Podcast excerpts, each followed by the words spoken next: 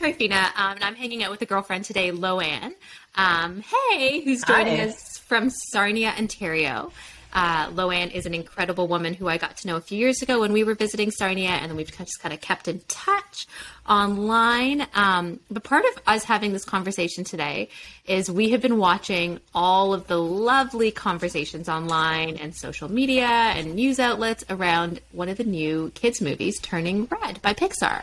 Um, and it seems to have created quite an uproar. And it's just, it, it's been a very interesting thing to be witness to. And as both having watched it with our kids, we have a few thoughts around it. So we wanted to just chat about it today. Um, so a little bit about Lo-Anne. Incredible woman. She is a business owner in Sarnia, started a business during COVID, which is no small feat. Also, while raising four incredible, vivacious uh, children. And yeah, and so uh, part of Lo-Anne's story is she is a first generation immigrant in Canada. Um, she has immigrated from Malaysia and is of um, Canadian, is of Chinese uh, origin, and so that's all. That's all going to play into part of our story today, um, as we kind of chat through how turning red has impacted us, and then just how we're feeling about all the rhetoric we're seeing, kind of out and about. Um, so yeah, so Lo-Anne, how did the movie stand out to you? Like, what stood out? How did you feel watching it? Oh, I loved it. Like I thought it was so nice to see like Toronto in the movie and it being Toronto as opposed to like, oh, that's something you see in Toronto, but it's New York. Right? So like Yes. the whole Canadian piece behind it, I loved it. Um, I loved that it was like a reflection of director Mishi's like childhood. And personally, it was like I can relate to that. I've been downtown Toronto. I know those TTCs. Like I recognize some of the places in the movie, and it was it was really cool to see because it's like even I remember as a kid when you're growing up, you're like, I know that, I know that, I know that street, right? And so it's like the fact that these landmarks of Toronto were so dominant and like purposely there. That was cool to see as someone who grew up in the Toronto, Mississauga area. Absolutely. I feel like we talk about this often about how much representation matters, which is part of why this movie is so significant. But the representation of just a Canadian story and it being um, Toronto specifically Yeah. just felt really homey. And I know even watching it and the kids watching it, they're like, oh my goodness, there's a CN Tower, there's the Sky Dome, there's Yeah. like, you know, the streetcars that we like, we want to go riding on or whatever it is. And it just, it makes you feel like you're being, your story is acknowledged. Yeah, especially the fact that it was the Sky Dome. Like that was totally childhood. Like even now, I struggle to call it by its new name. I also feel like the new name changes so many times between like the Sky Dome and the ACC. I'm just like, you're still the Sky Dome and the ACC to me. yeah, yeah. Yes. Like I Um, don't, I don't, I don't know which new corporation has bought you over. Exactly. Dear to my heart, these are what you are. yes.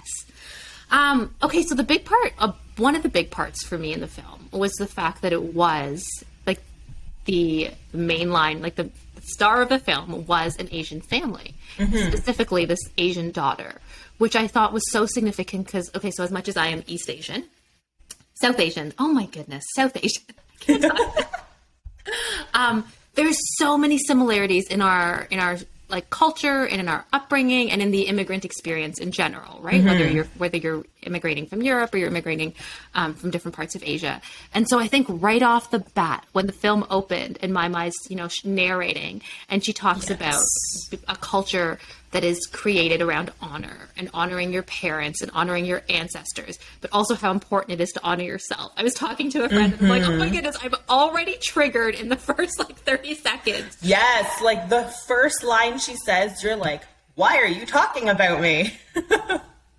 And Yeah. it's like, yeah, that whole little monologue in the beginning, I was like, I feel like everyone that I grew up with would be like nodding their heads, like, "Yep, I get it." Like that's that's what growing up was like.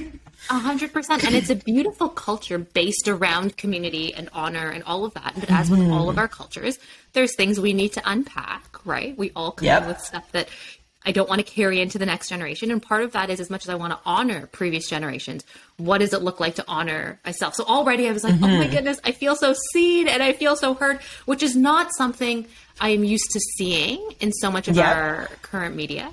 I remember even growing up and watching like Boy Meets World or whatever like the kids show was at the time being like, oh my goodness, these families are beautiful, but look nothing like my experience. Mm-hmm. And so it always, it, it, in some way, devalues my experience growing up. Right? Yeah, I think it was really impactful that this whole movie centers around an Asian family and that mm-hmm. the even like the background characters are so diverse that it's not yes. just an Asian story, but it's like no. it's a Toronto story. Yes. Um, and I thought that was really important because, like you said, like watching things growing up, everyone is like light and fair skinned, blonde hair, maybe the occasional brown hair, but like still very light skinned. Mm-hmm. Um, and I remember as a kid being like, I would like blonde hair, or like, I want to have things that look more like the people I see on TV. And that struggle of like, who am I versus who are they? But like, I want to be like them because they seem so successful, right? Even though they're like teenagers on TV, but like somehow they made it seem very successful, and that is the life that I want, right?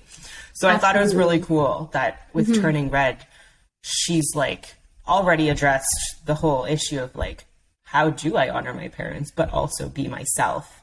And mm-hmm. I thought mm-hmm. that was an awesome storyline in the whole from beginning to end, where it's like she starts off doing exactly as her mom says, like she's honoring her parents in that way. And even in that first scene um, at at the Daisy Mart, where her friends are like, okay, but like every day is cleaning day at the temple. Like, why can't you just come do karaoke with us? And she's like, you can see the struggle where she's like, I want to go karaoke with you, but I also need to do what my mom said because like this is just how life is. And mm-hmm. then like as the movie progresses, and I guess like the panda allows her to like be more true to herself. Mm-hmm. Um, you can see how she's like, no, these are things that are important to me. And like, as I respect you, mother, I need to respect myself and like do the things that make me me, but I also still love you, but I can't do all the things that you want me to do all the time. Absolutely. And, yeah. Like that brings me to like that scene with her father right before the ceremony where he's like, is this you like in the video? And like, she's mm-hmm. like, oh, I'll delete it. Cause she's like so ashamed that she's like ruined the perfect daughter image of her, that her mom wanted. But her dad's like, no, like, you can see he's like he holds that video protectively and he's like i like what you did here like i can see how much fun you had and like he sees his daughter for who she is and like that scene so powerful mm-hmm. just to mm-hmm. have like an authority figure say that to you and be like oh yes like validation Absolutely. And I think this all the time, right? As much as I want to be self validated and be so, mm-hmm. you know, um, happy with my identity and so like just confident in who I am, there is something about external validation. I think it's part of the conversation mm-hmm. we're having right now around pronouns, right? Why it's so important to validate somebody the way that they see themselves and yes. their experience. And so I just, I thought that was so powerful. Um, for her dad as like you're right at the authority figure one of the authority figures in her life to be able to speak mm-hmm. that truth. And just kind of call out the woman that she is. So okay. I'm going to back up a minute. So i feel like there yeah. were lots of moments that really stood out to me. Yes. Um, but yeah we're watching this play out like in the social media world and it feels like there's a lot of backlash especially from parents around this movie. Why do you think that is yeah, so I heard as like one of the big moments, or mm-hmm. I don't know if it's a moment, but like one of the big things that people or parents were upset about was mm-hmm. that the mm-hmm. movie didn't come with a warning about the fact that they talk about periods. and so, as a woman, I would like to say this is nothing to do with like sexuality. I don't think any woman would say their period is sexy. like it's usually the worst, the worst time. Like you just want to get sexy. over that. Yes. Yeah, like how sexy do you feel while you have cramps and don't even want to go about your day and like do anything? Like don't even want to roll out of bed like, yep. that's all about sexuality, right? So, anyways, I'm going off topic. No, I love it. Um, I, I think it's part of it. Yeah, like I think the main thing that I would say in response to those parents is that you probably should have had that conversation with your child before they were close to that age, or even if you don't have a child that is going to bleed, you should still have that conversation because they're going to have peers that have menstruation and they should know what to do to help them if that's the case. Like, I loved the support of the the four girls. Like, yeah. when when they came to see Mei at her house when after she turned into a panda and they're like mm-hmm. knocking on her window and they're like, Are you okay? We thought you died of embarrassment. Yes. But here's some extra pads, right? Like so they're not over there to support her to see her if she's okay, but like they even brought her supplies, right? Like mm-hmm. that's going an extra step.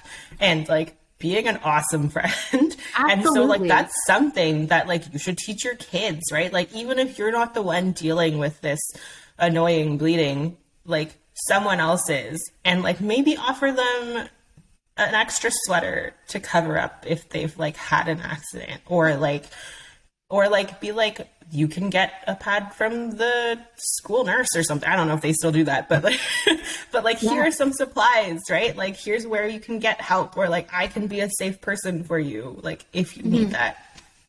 I, I, love that, and I know like even our kids' schools, they ha- in certain bathrooms they have just pads and tampons readily available, mm-hmm. which I love that because sometimes there's embarrassment as a kid even going to ask, right? But yeah. I love when you said um, maybe they'll even offer an extra sweater. I in high school, you know, had a day when it came and I wasn't expecting it and I was bleeding more than I thought I was. And I had a girlfriend give me her hoodie, which was so meaningful for me because I'm like, I am a mess. It's the last period of the day. um, or is it the um, first? um, and she like, you know, gave up her hoodie for me and it just it felt so meaningful to know that I wasn't alone in that store, and mm-hmm. you know, in mm-hmm. my embarrassment, and someone was there for me, and someone was being empathetic, and I find it so interesting how periods have become so centralized, right? Like I have mm-hmm. a four and a six year old. So granted, they're younger and um, their life experience is different. What I, you know, I, I understand when as kids get older, there are different things you're navigating. I will be honest. I get zero privacy from these two little people. Oh, which is, yeah. right. So if I'm in the bathroom, they're in the bathroom with me. They've seen yep. the blood. They've asked the questions. We've had the conversations from the time they were 18 months old. Not, you know, like they know how my biology works. That once, yeah, month, like you know, and like I know some people are like, how am I supposed to explain this to like a two year old or a four year old? It's like, well, use small words, right? Like use words within their vocabulary so that they understand it. And you don't have to go into like the full explanation of biology and how it works. Like, mm-hmm. who is it? Like, I think it's my six year old. Like, one time he's like, Mom, why are you still in there? Like, how long is this going to yeah. be? Like, what is taking you so long? And so I had to explain to him kind of like what I was doing. And I'm like, this is a menstrual cup this is what it does. Yeah. Um, and he's like, why are you bleeding? Do you need a band-aid? But like, oh, thanks. But like, I love that. Yeah. Yeah. So like, anyways, the first time it happened, he was just like listening and he's like, I don't, okay. So you just bleed because I don't like, I think what I said was like, anytime I don't have a baby in my body, my body bleeds to prepare for a baby just Absolutely, in case. Yes. So like, I think that's literally all I said. And so it's mm-hmm. like it happens every once in a while and like I just have to deal with it when it happens. Yeah. And he was like, Okay, so you don't have a baby. And I'm like, no. And he's like, Okay. And so then like the next day it was morning again and he came in to like get himself ready for the day and I, I'm in there at the same time and he's like, What are you doing? And I'm like, the same thing as yesterday. And he's like, why are you still bleeding? like, are you okay?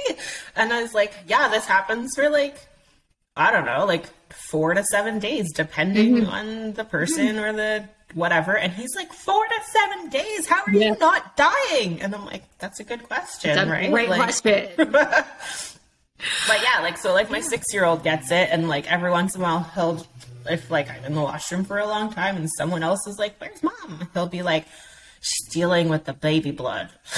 oh my goodness, I love that. I love that like you're teaching your children that from a young age because I think it creates awareness and then mm-hmm. it creates empathy, right? Like, okay, so I yeah, have a guilty sure. pleasure when I'm in a grumpy mood. I end up on like Reddit's "Am I the a hole?" thread.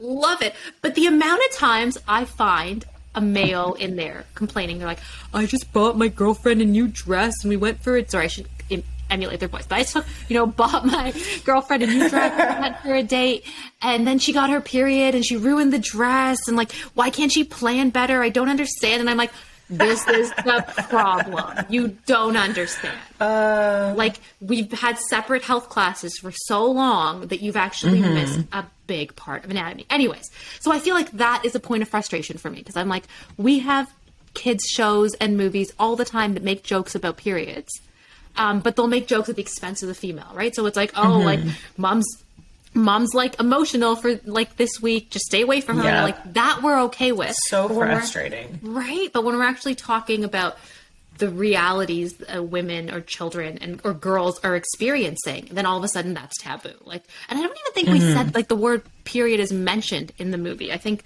the idea of no, like they use the peony. word has your red peony bloomed yes yes like i yes. think Like they used a euphemism, so like you don't have to worry about it. Like no. you could, but I'm glad that they made it away so you couldn't skip over it because she's like, here are all the paths. Mm. But also, as even if you were not an immigrant, whatever, if you had a uterus at any point in your childhood, I'm pretty sure someone has embarrassed you by showing up with pads because you forgot them. And yeah. so that is relatable, right? Totally. Like a hundred percent. Oh my god! Well, like I've had to even get through my own shame around periods, right? Like when Mark, my, mm-hmm. my husband, will go to you know shoppers for me. I'm like, "What do you mean you didn't double bag it?" And he's like, "Why does it matter to you that it's double bagged?" I'm like, "Oh yeah, like okay." It's a really good question, Mark. um, okay. And good for him to be like not be ashamed, right? Like so many people, like if you're mentioning Reddit, it's like people will be like, I went to the store because my girlfriend told me to buy whatever, and then they were like ashamed. But then it's like other people are like, I bought one of everything because I had no idea what she needed. Yes. And then everyone's like, good for you! Like, double A forever. so good. So, like, yeah. Oh, I, yeah. Um, okay, so I feel like there's the issues around sexuality piece where it's like, oh my goodness, we're talking about menstruation, we're talking about puberty. Mm-hmm. Um, and then there's the other complaints that I'm seeing. You know, like there was specifically one reporter who found the film just not relatable completely unrelatable yes therefore you know this movie is garbage because it is not relatable granted i'm paraphrasing mm-hmm. i feel Pretty like there's close, though. so much to unpack right there. Um, that's what we're seeing, and I think this conversation is actually incredibly timely. In lieu of like we're cel- we're not celebrating, but we are remembering one year ago there was mm-hmm. a huge anti-Asian like racist shooting, right? Where eight women were killed in a in a massage parlor, and so I just I think the two actually go in tandem. Maybe we can unpack that a little bit more as to how those two, like that comment and then the sh- like the shooting, actually yeah. play into each other. Yeah, so I think just from reading or hearing the comment that it was completely unrelatable, mm-hmm. even without knowing who wrote it, you can assume that this person did not have a uterus. Mm-hmm. This person is not an immigrant. Mm-hmm. And I don't know, maybe grew up in a different environment that was Absolutely. more like exactly the way they were. Mm-hmm. Um, so that's already like several pieces that you're like, maybe you weren't the target audience of this movie. And mm-hmm. I think that should be okay.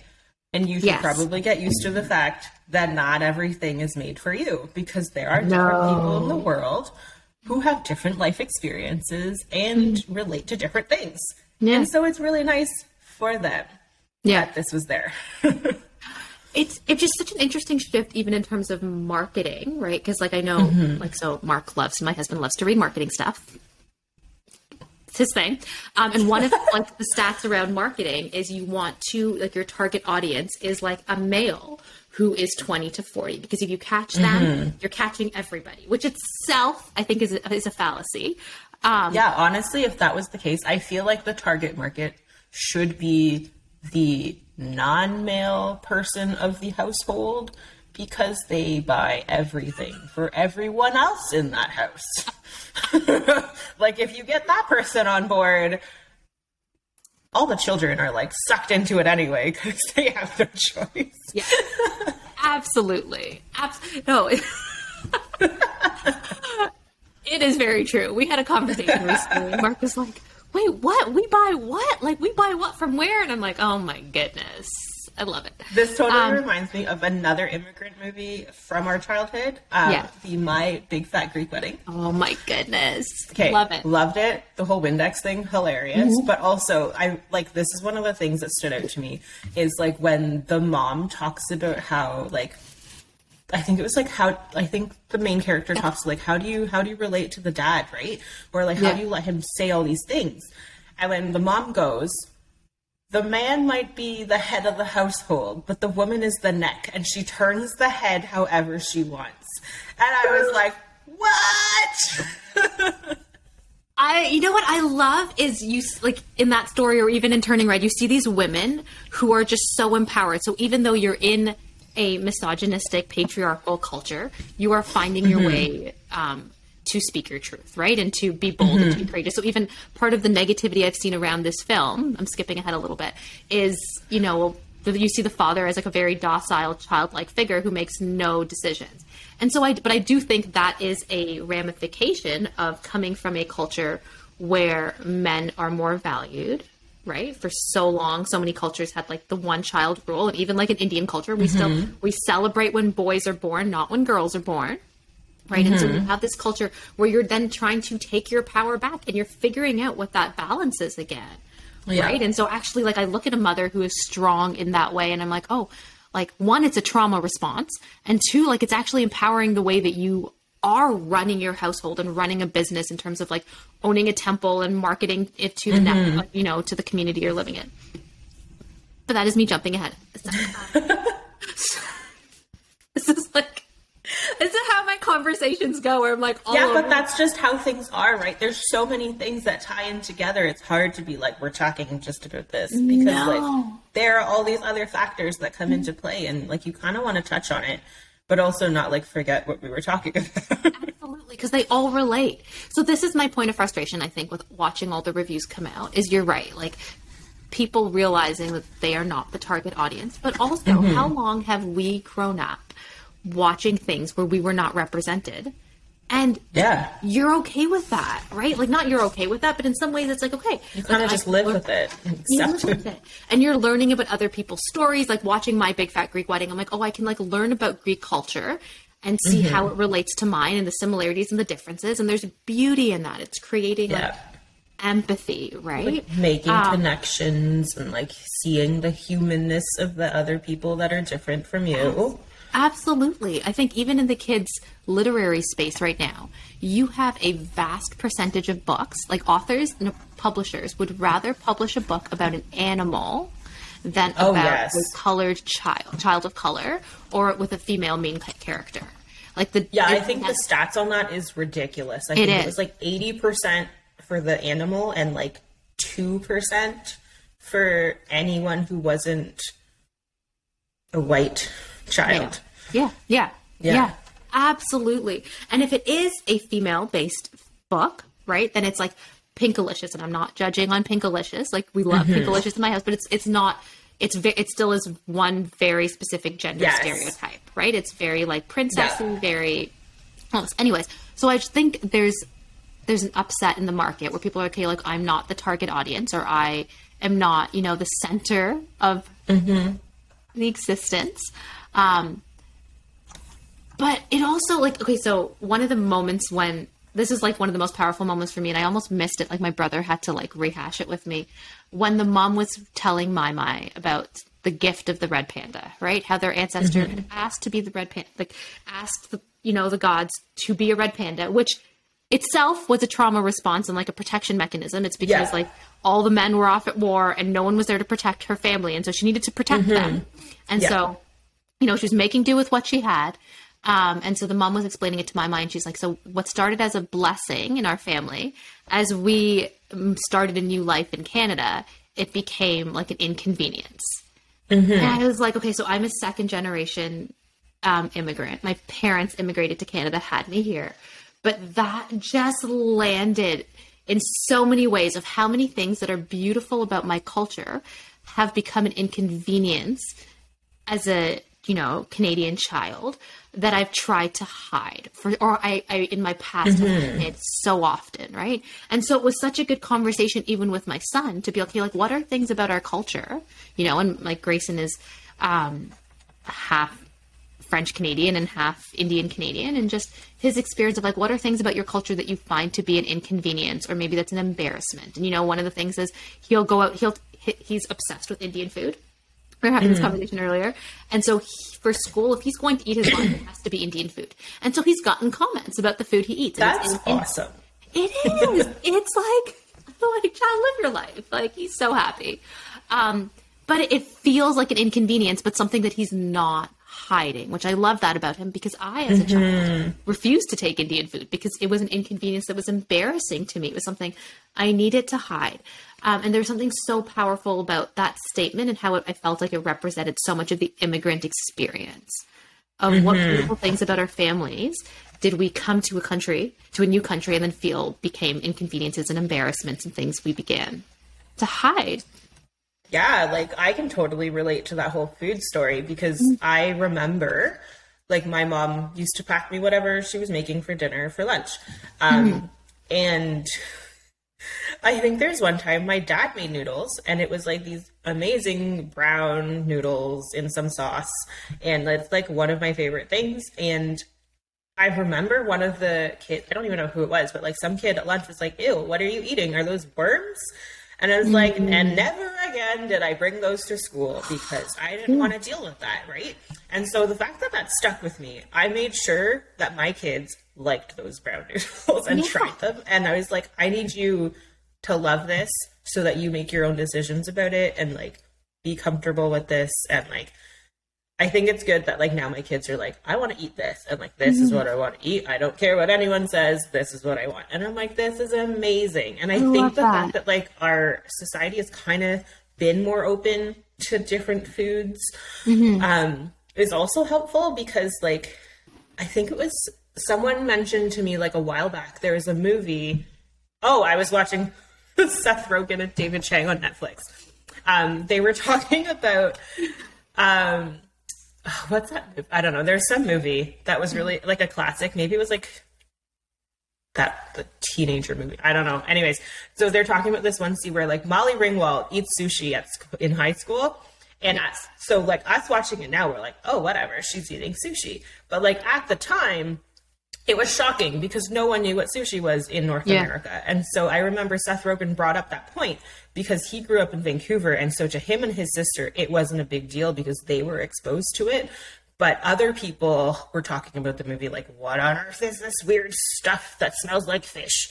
And then he's like, he, and it was really interesting to see his perspective because he is a white man mm-hmm. say like I don't know why this is weird. Like this is just life. Mm-hmm. And so it was really interesting to see like an opposite kind of reaction to it. Um, but yeah, I think I'm getting a little off topic. What I was trying to say is I'm loving the fact that people are okay with different foods now. And like you can bring whatever you want to school, and people, for the most part, have nothing bad to say because they're like, yeah, I had that when I went out for dinner the other day. I love it. Right? Yeah. Like, and it's awesome that we've, we've made that step in the last 20, 20 30 years. mm-hmm. No, it's mm-hmm. so, so true. Um, I, and I, I, and I think actually your business in Sarnia is doing a great job of actually exposing people to new foods. Um, because I think food is such a, like a, it's such a touch point for us. I think like when we can relate over food, it gives us space to relate mm-hmm. over so many other things and to build relationship and empathy. I yeah. going back to empathy, but I think that's such a big part well, of it. Empathy is important. It is. Okay, so we have had a heavy last three years, right? From George mm-hmm. Floyd's murder to all the anti Asian racism to the murdering of, you know, eight women at the spa last year. Um, so it is very, like, I feel like we're in a cultural moment where we are very aware of our biases, unconscious or conscious, mm-hmm. and that we are living in a system and structure that was created on white privilege, right? Yep. And um, and I'm not saying that in an offensive manner. I'm just saying it like we are a colonized nation that was built around white values, right? Yeah, and because like if you look at Canada, the dominant culture. It is by force. By force, exactly. It wasn't right. If you read our doctrines of discovery, Canada, like the people that you know came to Canada, came in, and their mandate was we are going to colonize this land, and anybody that is not a white Christian is someone that we have grounds to um, conquer and colonize. So that is the culture we have come from, right? And that has then created this marketing network where our white men from 10 to, or 20 to 30 are our target audience. And then we have a movie coming out like this that goes like it go like flies in the face of all of that. It centers a female story. It centers mm-hmm. an immigrant story. Um, and then we see people in uproar about it. All of a sudden, things that didn't bother them in other movies, like, oh, the, the child is disrespectful to her parents. Um, isn't disrespect like all of it like no one talked about like Moana or Cinderella or like Frozen or any like disrespect that happened there. No one complained about it. But all of a sudden here, you have this Asian girl being disrespectful mm-hmm. and people are up in arms. Why do you think that is? I don't remember what the term is because there definitely is one, but I think it has something to do with oh dissonance. Um, so basically, good. it's there's something bothering you because it's not quite what you're used to, and so mm-hmm. you need you need to blame something, right? And mm-hmm. so because you can't quite name the thing that is bothering you, and I think in this situation, it's the fact that it's a completely different person that is centered in this story um, you need to pick on certain things that you do recognize and use that as the reason for why something is bad or wrong or mm-hmm. like terrible. So yeah. they're picking on the fact that Meilin has disrespected her mother by not obeying her every wish. Mm-hmm. Um, but in reality, there are so many other movies and TV shows or whatever where like young children talk back to their parents all the time. Yeah. And there are so many things where like my kids are watching something on TV and I'm like, I don't like this. Yeah. right? Yeah. And it's like, fine, we will continue to watch it because the rest of this episode shows where they make up and apologize for their behavior. But I still don't like it. but it's not like I'm like full on, you can't watch the show anymore because they talked back to their parents and like they went out and did things they weren't supposed to do. Like, I feel like that's kind of part of childhood, and I'm half expecting that to happen to my kids anyway. Like, I think it's part of growing up. And, like, I think this story in Turning Red is about growing up and, like, finding mm-hmm. yourself and your boundaries. And, like, like, literally the first whole monologue in the movie. It's like, yeah. how do you respect your parents while still being true to yourself, right? Like, I don't know why that whole thing got skipped because they kind of gave a thesis statement at the beginning of the movie, and then the whole movie is that, right? So I think because certain people have not been able to relate to a 13 year old Chinese Canadian girl, they're now mm-hmm. picking on disrespect of parents yeah. because that is something that they can relate to. So it's something that they can name. And I think sometimes being able to just name something makes this dissonance go away. Yeah. And so then they're like, we're just going to pick on that, and that's that's the thing. Mm-hmm. Yeah, I think I, I, love how you just talked about naming it because language has power, right? And sometimes mm-hmm. just bringing that into the light breaks down that power. Yeah. One of the things that really stuck out stuck out to me in this process is we've talked a little bit about like this model minority idea, mm-hmm. um, and this idea that is still very much part of racism, right? Where there are certain cultures that you have expectations about because they're going to be the model minority. They're going to be the ones mm-hmm. who are going to become the doctors of your nation. They're going to like, you know, they're going to be obedient and subservient and you know, like, well, they came to this nation and they didn't like cause a fuss. Well, yeah. there's a whole lot to unpack there about all of these nations and the mm-hmm. colonized like I think of okay, I can I can speak about myself. So I come from an Indian nation, an Indian country. Um it was a colonized nation, right? As a culture, so part of what we're still unpacking is when you have a group of people who come in and colonize and oppress your land, what does that do to your identity? What does that do to your psyche um, and mm-hmm. the ability, like the, the self confidence that you have, your ability to assert yourself. And then so you continue to live from that place. And I'm not saying this about everybody, but I think it is part of our generational trauma is then you carry that identity of being less mm-hmm. than with you. And so then everything you do, it's like, well, I need to be the best at it because I'm still trying to prove myself to myself. Right. Because it's so ingrained in my DNA now that I am less than and worthless. And so, and then you move to a culture or, or to a place like Canada where that value set conti- or that like little hole or pigeonhole. I don't know. You continue to get pigeonholed, right? Um, and so then I think part of what I'm realizing people are finding so frustrating about watching this is you see a woman who is Asian, you see a girl who already is supposed to be quiet um, and subservient and demure or whatever like mm-hmm. gendered cultural stereotypes you want to throw on this, who is standing up for herself.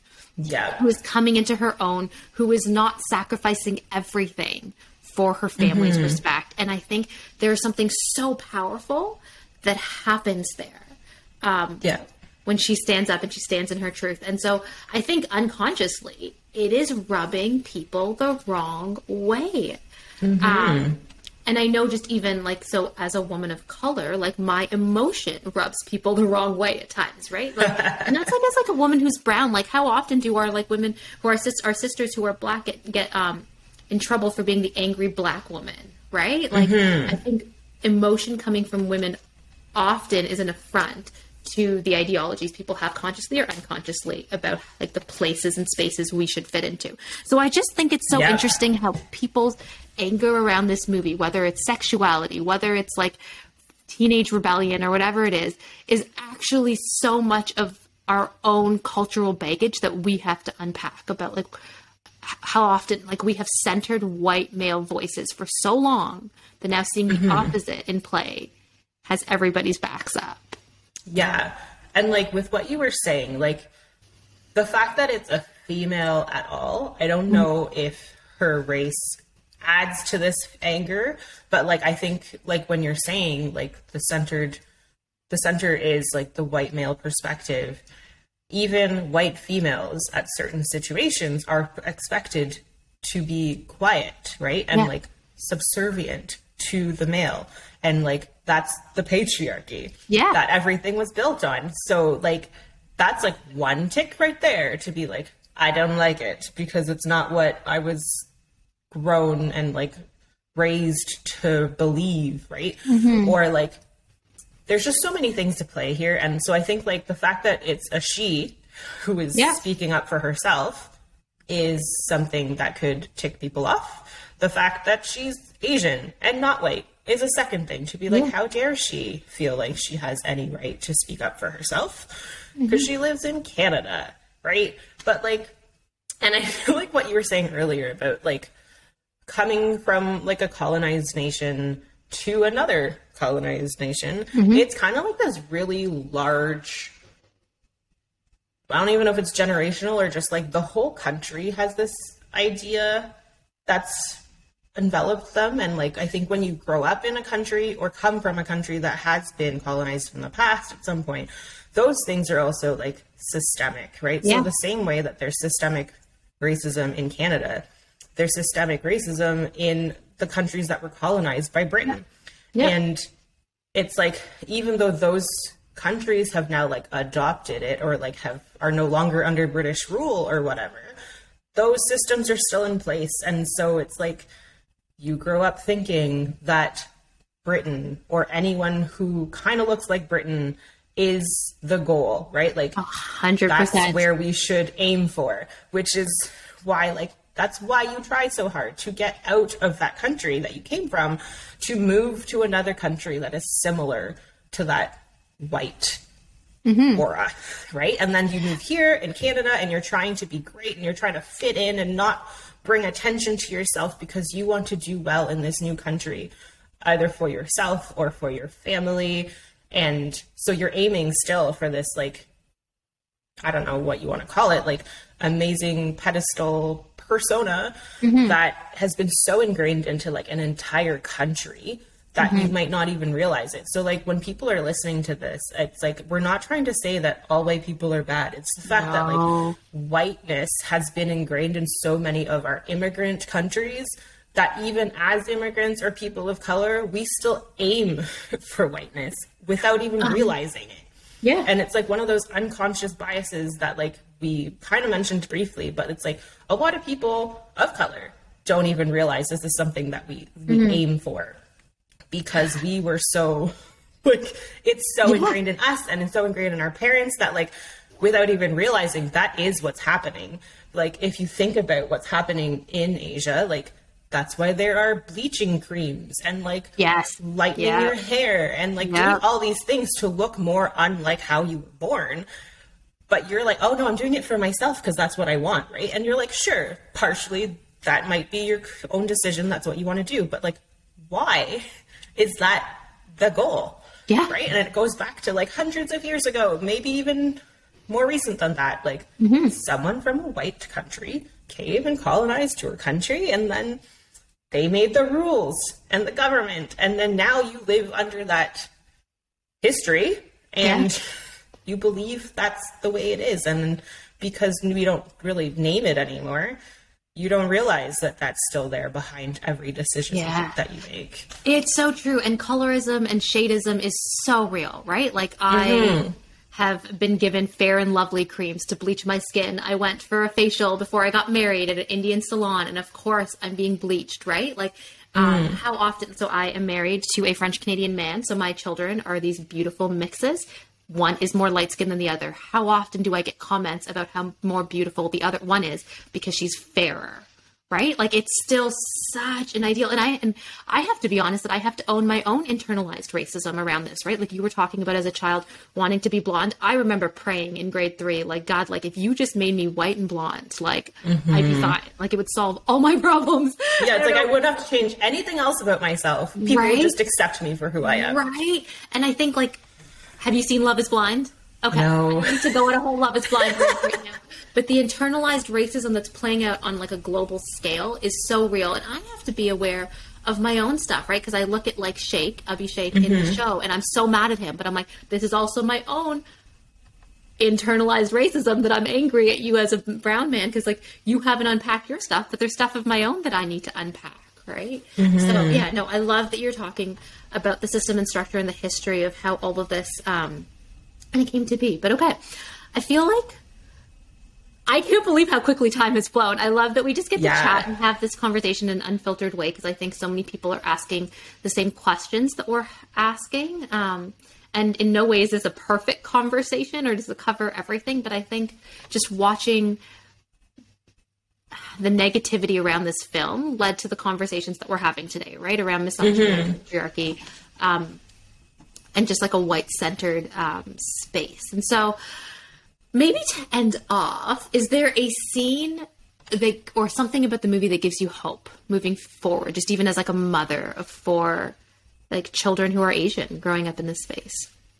Yeah, I think I think like one of the end scenes where all the females in Mei's family go past yeah. the portal again to become human and to get rid of their pandas and lock them up. Her mom like passes over the thing and then she like turns around and talks to her and like I don't even know what words she says because every time I watch it, I just tear up. So like mm-hmm. no longer can hear what's happening on TV. Yeah. But like just watching it, like I can tell, like I hear like the last line, which is like the further you go, the prouder I'll be. And mm-hmm. I feel like mm. that was so emotional and like so, so heavy, but in a good way. Um, mm-hmm. where it's like the mom kind of has unpacked a bit of her trauma with her own relationship with her mom and she's realizing she doesn't want to pass that on to the relationship she has with Meilin and so the fact that they have this like moment where she's like I have things to deal with of my own that I need to figure out and I recognize that now and I'm sorry if I put that on you yeah. and I don't want to put that on you so I want you to like live your life how you want to be I thought that was super powerful. Like mm-hmm. the fact that I don't even know what words she says because yeah. I just start crying at yeah. that moment. It's and it's so... like, yeah, like I don't want to do that to my kids either, right? And it's like I still have to figure out what issues I might have with my parents. And it's like, I don't know. I feel like it's okay, but like I'm pretty sure there's not. so it's like you want to make sure you you raise your own kids in a way where you're not putting your ideals on them or like trying to live your life through them because you didn't get to or whatever whatever reasons it is. But mm-hmm. it's like mm-hmm. just building that safe relationship with them so that they do feel like they can talk to you and be who they want to be without feeling like they need to hold that back because you have certain expectations for them. Yeah. yeah. I think that's so powerful. I love that. Um, my favorite scene from the movie came from the same, like, came from the ending. And because I, I am similar, I'm like, I know there's still stuff I have to unpack about my own family of origin, about my culture of origin, about my own, like, internalized, like, legalism, if you want to talk about, like, my faith experience, like, all of it. There's so much I need to unpack that um, I don't want to pass on to my kids, and there's mm-hmm. things I want to mm-hmm. pass on to my kids. But my, like my husband and I constantly joke, we're like, forget saving for like your post secondary education. Like, let's save for counseling. Like, yeah. doing our taxes right now, and I'm like, oh my goodness, the amount I spent on counseling last year. It's great. Um, but there's a moment where Meilin sees her mom crying on the other side of the portal, mm-hmm. but her mom is a child. Yeah. And she goes and she walks over and her mom's lamenting like her broken relationship with her mom, which mm-hmm. just gives us context about her mom's own trauma and the way she learned to function in the way that she did as a protective mechanism. The way she mm-hmm. was so mm-hmm. harsh on Mei Lin was her own body's attempt to protect herself right? yeah. and protect her daughter. But then you see Mei Lin who has created secure attachment relationships with her friends, right? Not mm-hmm. even in her mm-hmm. own family of origin, not in her nuclear family, but with her friends that she feels safe enough that she can yeah. control her big emotions, which that mm-hmm. itself was a whole conversation in our house. Oh, yeah. a lot of big emotions in our house, right?